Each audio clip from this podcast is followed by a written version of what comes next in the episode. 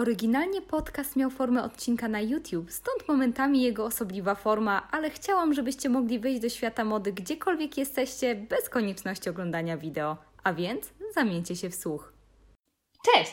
Chyba zawsze najbardziej interesuje nas to, co jest nieoczywiste i nie jest widoczne na pierwszy rzut oka, i taką rzeczą na pewno jest bielizna. Skąd to śmiałe stwierdzenie? Na przykład stąd, że frikerowy film o gorsetach przekroczył ponad 100 tysięcy wyświetleń. Aktorka komediowa Phyllis Diller śpiewała o tym, że kobiety pragną luksusu, przyjaźni, wsparcia, miłości, niezależności, rodziny oraz tanich pończoch, które się nie zsuwają.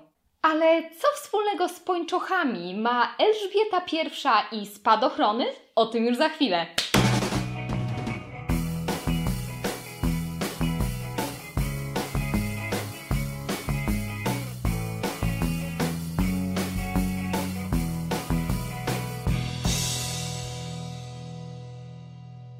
Bywa z historią ubioru, ciężko jest wyznaczyć konkretną datę, od której ludzkość zaczęła nosić pończochy. Pończochy zyskały dopiero popularność jako część ubioru, uwaga, męskiego w średniowieczu, ponieważ mówi się, że w okolicach XIV i XV wieku faktycznie stały się one stałym elementem męskiej garderoby. Pończochy były wówczas wykonane z sukna, z aksamitu, z jedwabiu.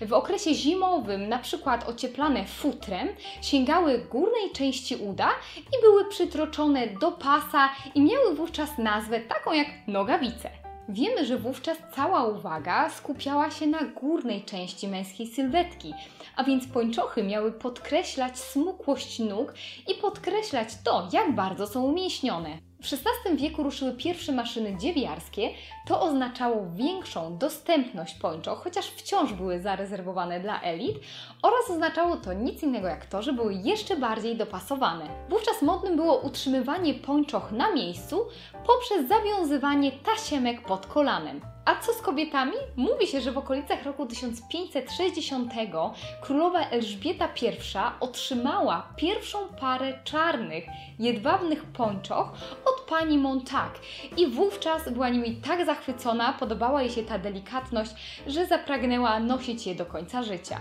A z kolei w roku 1588 Maria, królowa Szkocji, wybierała się w ostatnią podróż na szafot w parze śnieżno-białych pończoch. Czy to oznaczało, że pończochy wśród kobiet w końcu były akceptowalne? Nic bardziej mylnego, ponieważ kiedy w XVI wieku poseł Hiszpanii w Londynie otrzymał parę pończoch dla swojej monarchini, wykrzyknął na Boga, przecież jej królewska mość nie ma nóg.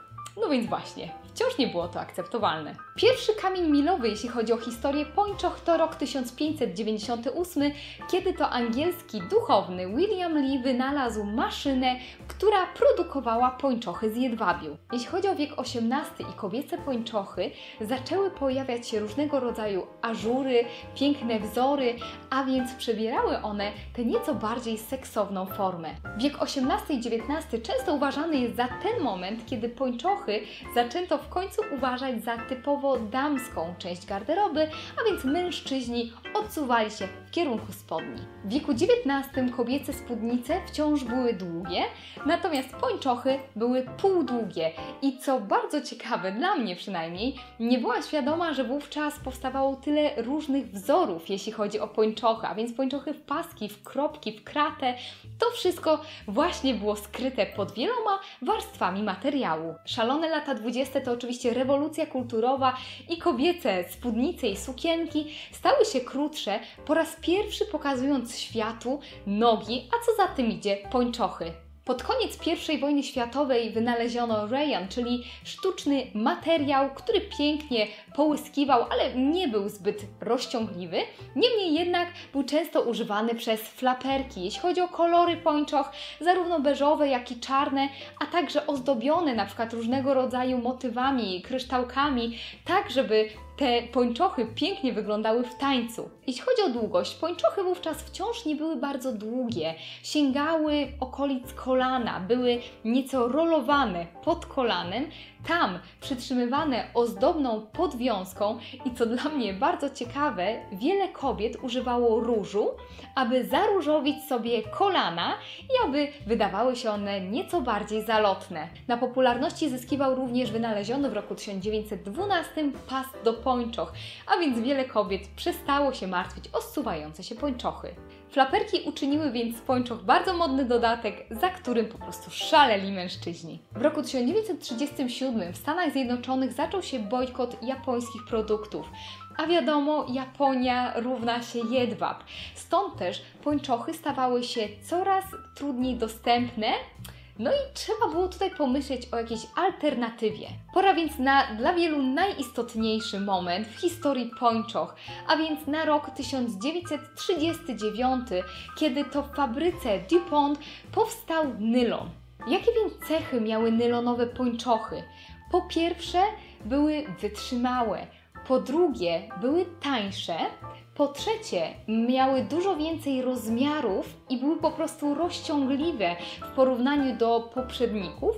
I czwarta, najważniejsza rzecz, jeśli chodzi o kwestie wizualne, miały wspaniały, naprawdę piękny połysk. To jak bardzo popularne były pończochy nylonowe i jak desperacko kobiety poszukiwały alternatyw, może nam zobrazować 15 maja 1940 roku, tak zwany Nylon Day, kiedy to właśnie tego dnia sprzedano ponad 72 tysiące par a w ciągu roku od premiery ponad 64 miliony. Tak więc każda szanująca się elegantka przeznaczała około dolara i 15 centów na pięknie lśniące pończochy z nylonu, pończochy, które wiążą się z tajemniczym terminem fully fashioned. Pończochy FF, a więc pończochy fully fashioned, oprócz tego, że były oczywiście bardzo modne, jak sama nazwa wskazuje, miały ten charakterystyczny czarny szef z tyłu, który nam wszystkim chyba kojarzy się z czymś niesamowicie seksownym, ale ten szef miał dużo bardziej praktyczne podłoże.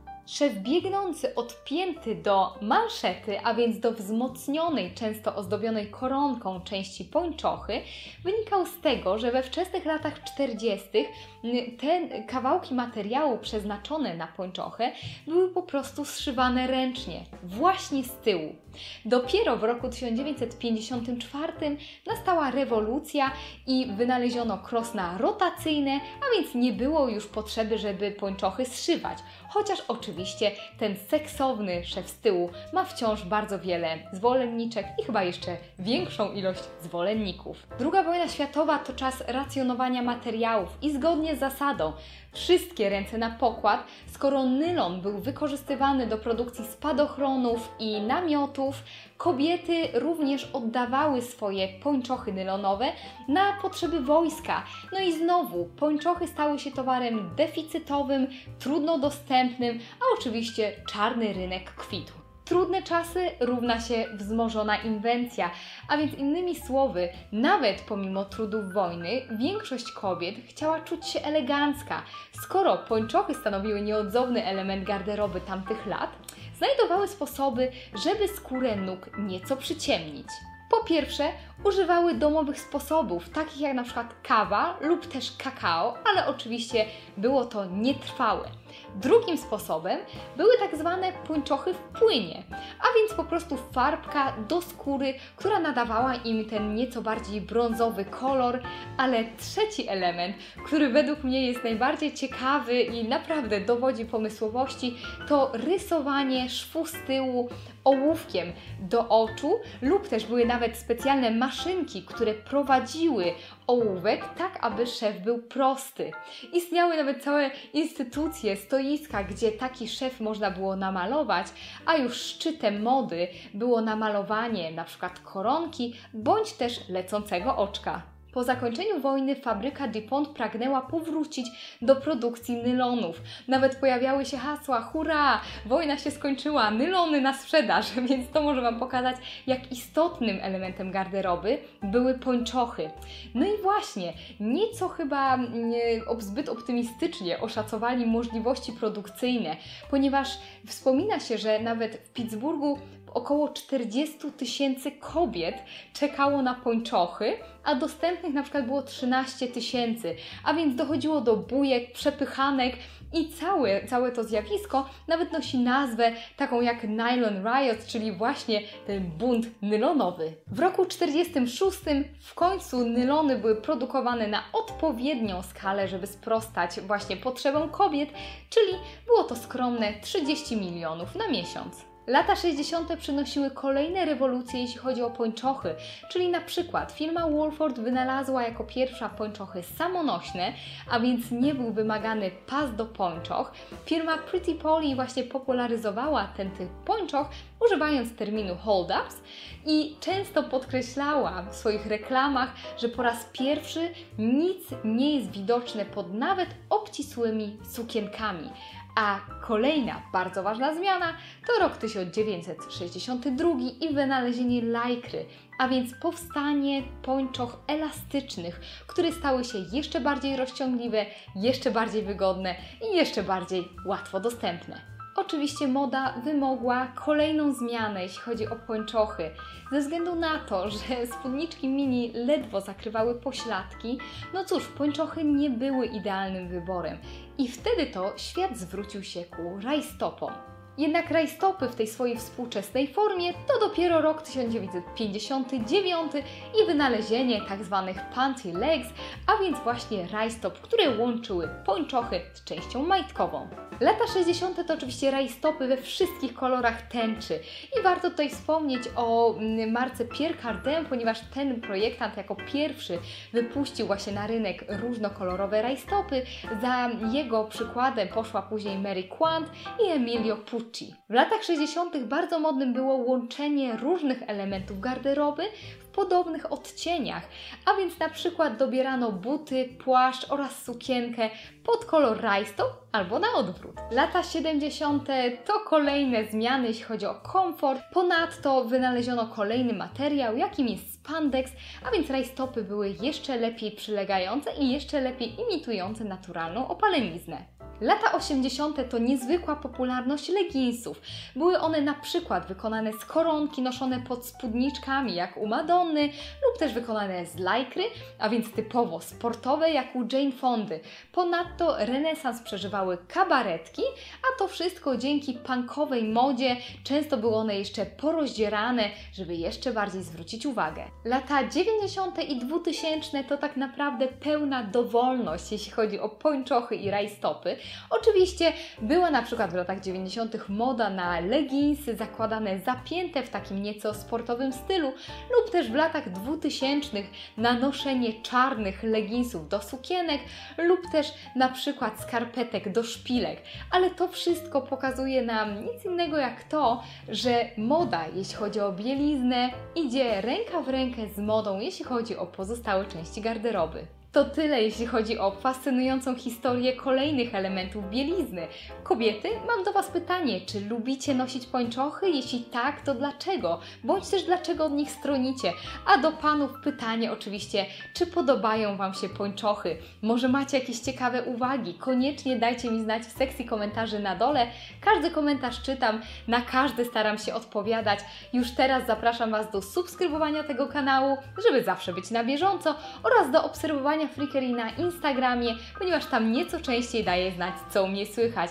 I już teraz zapraszam Was do oglądania kolejnych odcinków Flickery. Do zobaczenia!